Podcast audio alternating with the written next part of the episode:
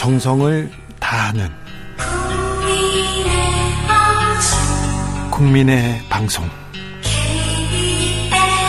KBS 주진우 라이브. 그냥 그렇다고요.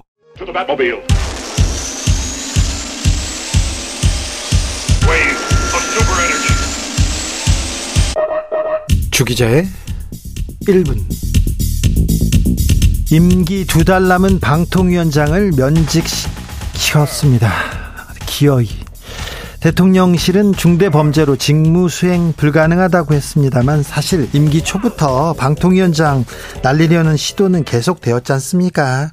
같은 날 경찰은 한동훈 장관 개인정보 유출 혐의로 MBC 보도국 압수수색했습니다. 압수수색 시도해가지고 뭘 가져갔는지 모르는데 아무튼 보이는 효과는 컸습니다. 그런데요, 언론의 흑역사로 기록된 MB 때의 방송 장악이 떠오른다는 사람들 많습니다. 감사원과 검찰이 나서고 방송사 사장 PD 집에서 긴급 체포 당하기도 하고 검찰이 기소한 했으나 결국은 무죄 받았어요. 그러는 사이에 공영방송 대통령 측근들에게 장악됐습니다. 구성원들은 저항했고요. 대대적인 징계와 해고 이어졌습니다. 여기 KBS만 해도요, 경찰이 경찰이 방송국 본관에 진입해서 체포작전 벌이고 그랬습니다. 그때는 말입니다. MB 때 말입니다. 저는 아침에 국정원장 비판했더니 낮에 그냥 잘리더군요. 그리고는요, 수십 건의 고소고발장을 받았습니다. 사실을 말했는데 제 사건은 경찰과 검사가 매달려서 그렇게 열심히 합니다. 열심히도 수사해요. 원래 무죄인 사건을 무죄받기 위해서 10년 넘게 공권력과 싸워야 했습니다. 왜 우리 판사님들, 왜 우리 검사님들 이런 데에 힘을 써야 하는지 참 안타까웠습니다. 그런데 방통위원장은 김효재 방통위원 직무대행 체제로 유지된다고 합니다. 이분 기자 출신으로 한나라당 돈봉투 사건의 주역이셨는데 차기 방통위원장 이동관 대통령 대외 협력 특보 유력하다고 합니다. 이분 기자 출신으로 MB 청와대에서 언론 장악 큰 그림 그리셨다고 지목받는 분인데 MB 때 언론 정책 그야말로 꽝이었다는 평가 받는데 MB 정부 때 언론 핵심 관계자들 감옥 간 분들 많은데 실패했어요. 그런데 그때 사람을 쓴다고요? 그런 분들 다시 방통위원장 시킬 바에는 차라리 검사를 시키십시오. 대통령 차라리 검사 시켜요. 주기자의 1분이었습니다.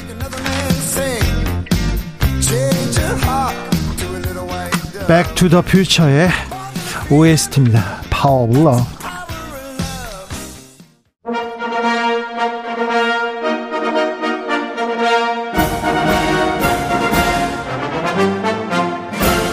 꽉 막힌 우리 정치의 맥과 혀를 시원하게 뚫어드립니다. 정치 1타 강사 김성태와 풀어봅니다. 정치의 맛. 협치 전문 기술자 분쟁 조절 해결사 김성태 국민의힘 상임의장님 모셨습니다. 어서 오세요. 예, 안녕하세요. 김성태입니다. 김성태 의장님이 방송 들어오기 전에 공부를 많이 하고 계시더라고요. 그래가지고 문답을 다 써놨어요. 그래서 질문지 안 보고 하겠습니다. 그렇게 하세요. 네. 근데 여, 좀 전에 뭐 우리 주 기자님이 왜 이렇게 세게 나왔어요? 뭐, 아니 좀 요즘 걱정이 많이 돼요. 사, 그렇습니다. 사람이 그렇게 없어요. 예? 네? 두루 좀 동, 등용하셔야지. 그리고 또 왜 그런 분들만 쓰실지. 그런데요. 네. 자, 의장님. 네. 여야 대표 만납니까? 안 만납니까? 정책 토론 합니까? 안, 합니까? 제가 지난번에도 이야기했듯이 네. 이 정치권은 사실상 문재인 대통령 때도 그랬고 네.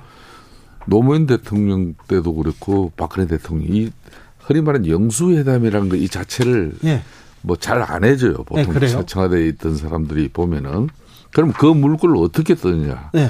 처음에는 원내 사령탑인 네. 여야 원내 대표가 아, 국정 협의를 위해서 청와대 저 같은 경우도 네.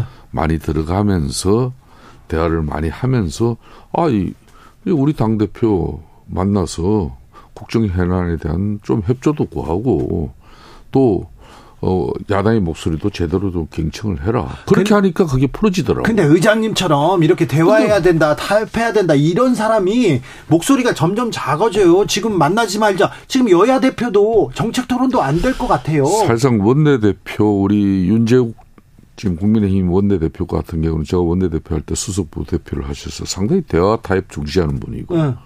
저도 그분 당선되고 난 이후에 이제 민주당 원내대표하고 자네가 좀 소통을 많이 해가지고 네. 용산에서 뭐 국정 현안 뭐 실질적으로 어, 국회 차원에서 협의가 있으면은 민주당 원내대표가 꼭 같이 들어가라 예. 요청하면은 그래서 아마 우리 윤재 원내대표도 적극적으로 민주당 원내대표에게 제안을 하고 하자는데 그걸 이제 박가원 대표 입장에서는 당 대표 영수회담부터 먼저 해달라 이제 이렇게 하고 이제 또 차일피일 되는 건데 민주당 입장에서도 이번에 인식 좀 바꾸면서 먼저 시작해 보면은 달라져요 이게.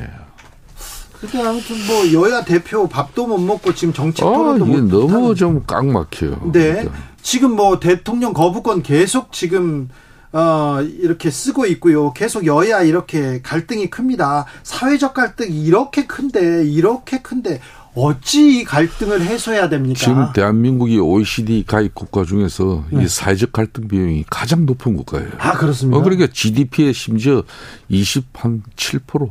2, 3년 전에는 27%, 지금도 한 25%선이에요. 아, 그러니까 아, 이걸 돈으로 환산하면요.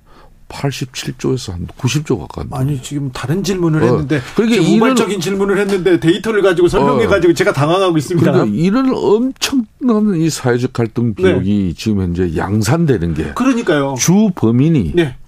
여의도예요. 정치권이 아닙니까? 맞습니다. 그러니까 정치권에서 갈등을 해소해야 될 거 아니에요. 그렇습니다. 그런데 이제 지금 현재 여소야대 전국에서 네. 이재명 민주당 대표 체제가 절대 우위의 입법 권력을 가지고 있어요. 아이고 정권을 잡은 아 그러니까 대통령실과 여당의 책임이 더 크지요. 그러니까 주 기자 입장에서는 뭐 그렇게 이야기할지 모르지만은 입장에서, 국민들 입장에서 저 이야기도 좀 들어보세요. 네. 네. 그래서 이럴 때일수록 이재명 내가 이재명 대표라면은 대려 이 거대 입법 권력 가지고 어, 협치 정국 만들면서 어 그리고 좀 이 노조라든지 시민사회단체 이런 쪽에서 사회적 대타협을 좀 주도하는 그런 정치력을 보여주면은 이재명 대표 달라집니다. 그런데 왜 그 이 지금 현재 봐요 양곡법부터 그냥 간호사법 네. 이제 계속해서 이제 뭐 방송법 이런 것들 그냥 입법 걸려가지고 국회에서 뭐 패스트트랙으로 그냥 이렇게 단독 의결 해가지고 넘기면은 또 헌법상의 대통령 권한이라는 걸 거부권을 행사할 수 있는 권한이 있는데 그렇게 이렇게 부딪히는 게 과연 이게 바로 사회적 갈등 비용이에요. 아니 그런데 이 전국은 이 나라는 정부 여당이 끌고 가는 거 아닙니까? 힘 있는 사람이 손을 내밀어야죠. 자, 대통령 권력은 절대적으로 힘이 있지만은 네. 국회 입법 권력이 대한민국의 권력은 지금 대통령 권력보다 우위에 있다 해도 과언이 아니에요. 사실입니다, 이거는. 그러니까 입법이 뒷받침되지 않은 정책이라든지 세제 개편 또 기업 규제 완화 있을 수가 없어요. 그런 측면에서 이재명 대표 입장에서는 엄청난 지금 권한을 가지고 있으면서 이걸 제대로 지금 행사하는 어떤 정치적 역량과 마인드가 너무 햅소해요. 자, 편입되고 이걸 난 좀 고치면은 자. 민주당 국민 지지율 걱정 안 해도 될 거예요. 자, 대통령이 만약 야, 지금 나라가 어렵다. 국제적 위기 속에서 저 외교 안보의 위기 속에서 지금 민생 경제 살려야 된다. 저 민주당이 도와주십시오. 우리 만납시다. 그리고 손을 내밀지 않습니까? 그러면 대통령 그리고 국민의힘 지지율 올라갑니다. 아, 당연하게 네. 윤석열 대통령 인식도 많이 달라져 가지고 네.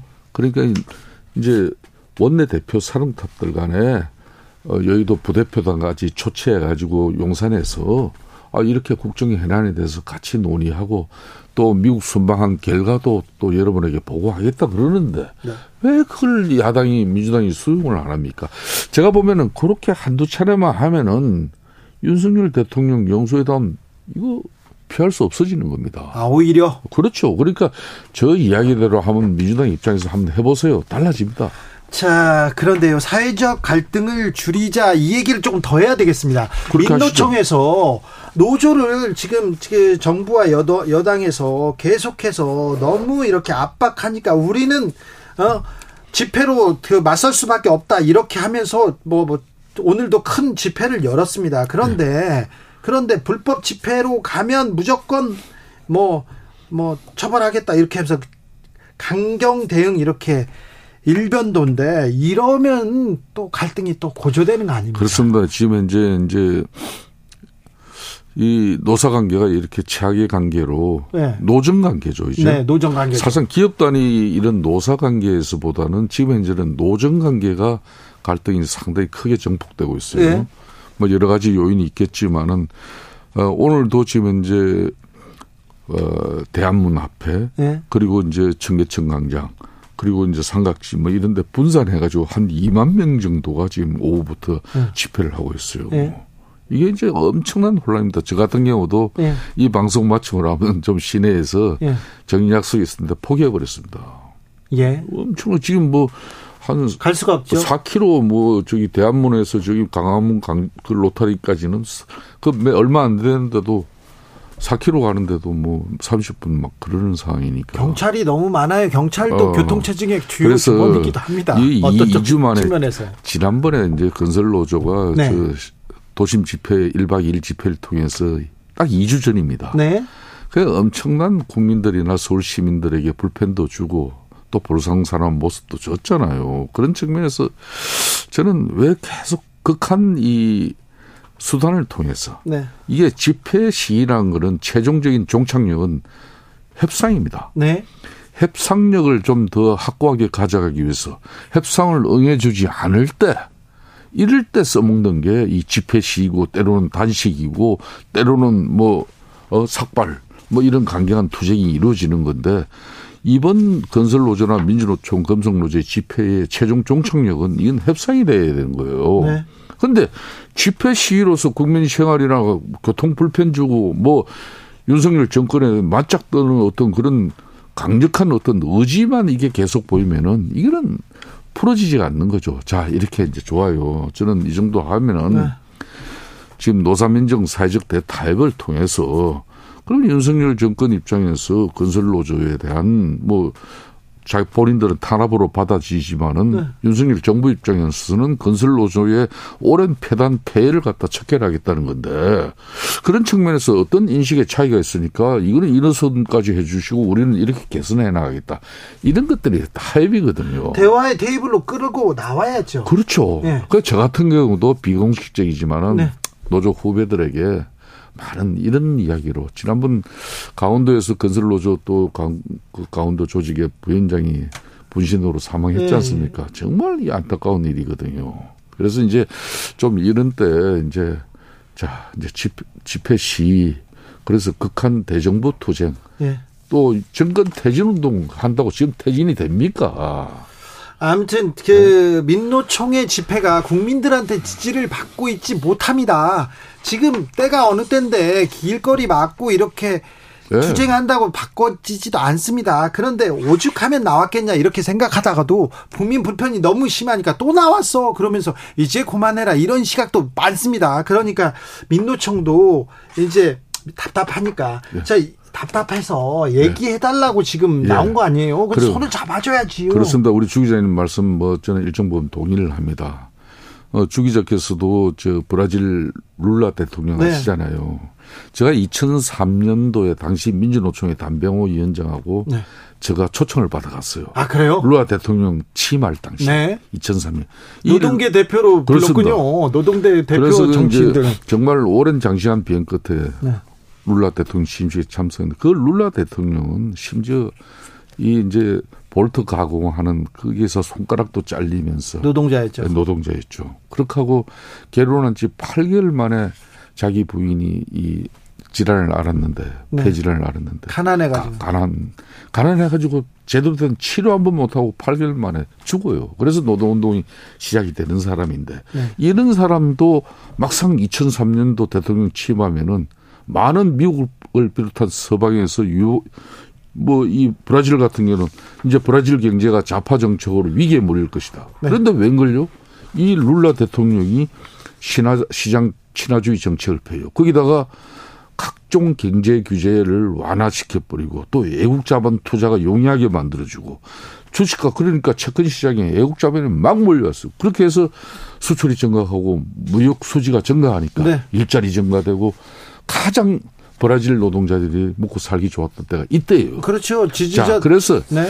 제가 지금 드리는 말씀도 그때 룰라 대통령 입장에서도 브라질 노동자의 임금의 평균 임금의 50배를 받는 당시 공무원 이 연금 같은 경우 막 획기적으로 계획을 해버려요. 그왜 공무원 노조가 없겠습니까? 그러니까 노조 운동가 출신이지만은 이렇게 때로는 시장 친화적으로 하고 실용주의 정책을 통해서 경제 성장의 원동력도 만들고 그렇게 해서 성장과 분배가 이렇게 두 마리 토끼를 다 잡았거든. 그래서 지금 현재 우리 노동 운동이 네. 저는 진짜 장시간 저임금 노동에 절대적 뭐 군부 정권이나 과거에 보면은 진짜 노동 탄압에 노동을 악용 많이 했거든요. 지금은 그런 세상은 아니지 않습니까? 대려 양대 노총 이 지도자들이 지금 우리나라 같은 경우 금융 경제 위기 뭐 특히 이 양극화 너무 심해요. 아직도 대기업 정규직 중심의 이런 임금 복지 체계보다는 열악한 이런 중소 협력 하청 같은 경우는 임금의 60%밖에 가지 못하지 않습니까? 가까운 일본, 독일 비교가 안 돼요. 예. 이런 거 좀 양대 노총이 좀 격차 줄여주면서 사회적 대타협을 지금 이때 노동계나 특히 민주당이 주도하면은요 대한민국 확 달라집니다. 아니 근데 아무튼 이렇게 중요한 일 사회적 갈등을 줄이는 일은 민주당이야라고 하고 왜 정부는 못 합니까? 아니, 제가 왜 그런가면요. 이게 이제 흔히 말하는 보수 정권, 보수 집권을 하면은 네. 노동이 저항이 노동계 저항이나 시민사회 저항이 엄청 세요. 네. 그래서 네. 유럽 선진국이나 뭐 외국에서도 보통 노동계획은 네. 민주당 정권에서 그 진보 정당에서 좌파 정권, 네. 진보 정권에서 한 거예요. 아니 일리가 있어요. 근데 네. 근데 지금 국민의힘에서는 안보도 불안해요. 지금 경제도 나쁘고 그리고 노동자들하고도 이렇게 대립하고 있고 어쩌 어찌하실 거예요. 지금 민주당에 돈봉투 사건도 있고 코인 논란도 있고 이런 산 현안 현안들이 이런 사건들이 많음에도 불구하고 국민의힘 뭐한테 마음을 못 주고 있습니다. 어쩌 어떠 무슨 말을 하시겠습니까? 그러니까 이제 뭐 윤석열 대통령 딱 취임 1주년 지났습니다만은 네. 우선 불안했던 그러니까 이 안보 문제 네. 이거는 이제 한일 관계 뭐 정상화를 통해서 또 한미 관계 동맹을 또 복원시키면서 뭐 동북아의 이런 학권 안보 체계는 갖췄잖아요. 오늘 아침에 문자 받으셨잖아요. 더 불안한데요. 아, 그러니까 이제 이제는 민생하고 경제죠. 네. 그런 측면에서 네. 이 민생과 경제는 노동계의 절대적인 협조가 필요해요.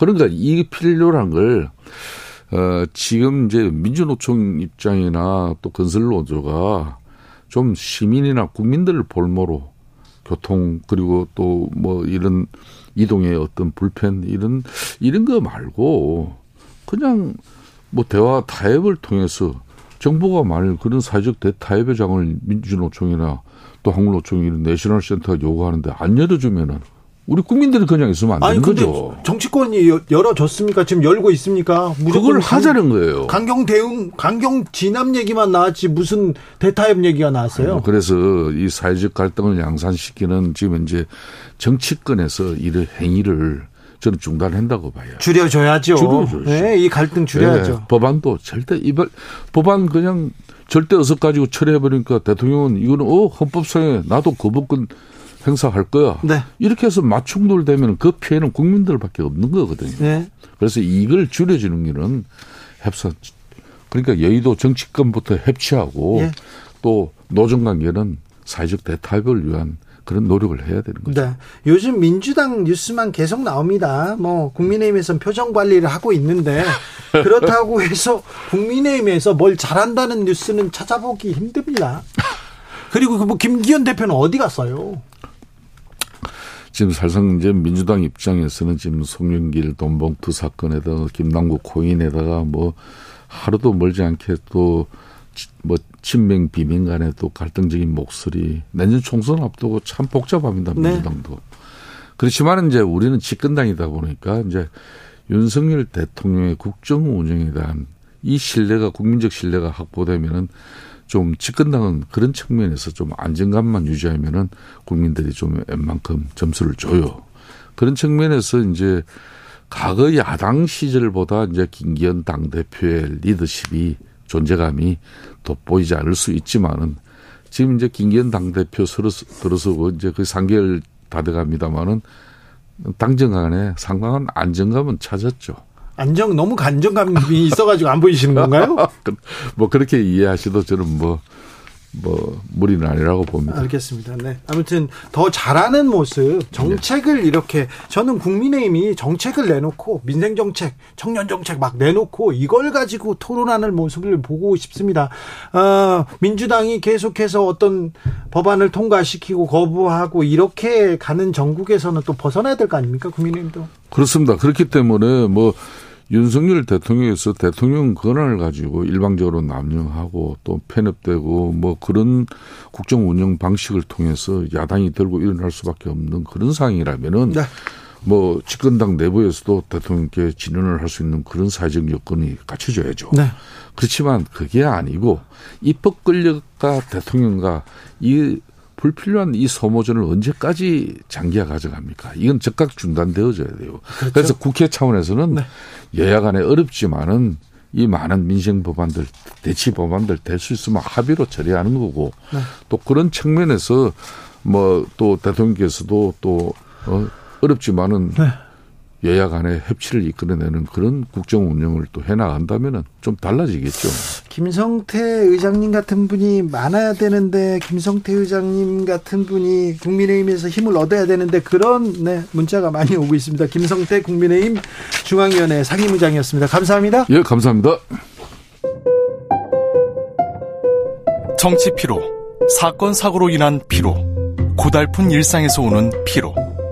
오늘 시사하셨습니까? 경험해보세요. 들은 날과 안 들은 날의 차이. 여러분의 피로를 날려줄 저녁 한 끼 시사. 추진우 라이브.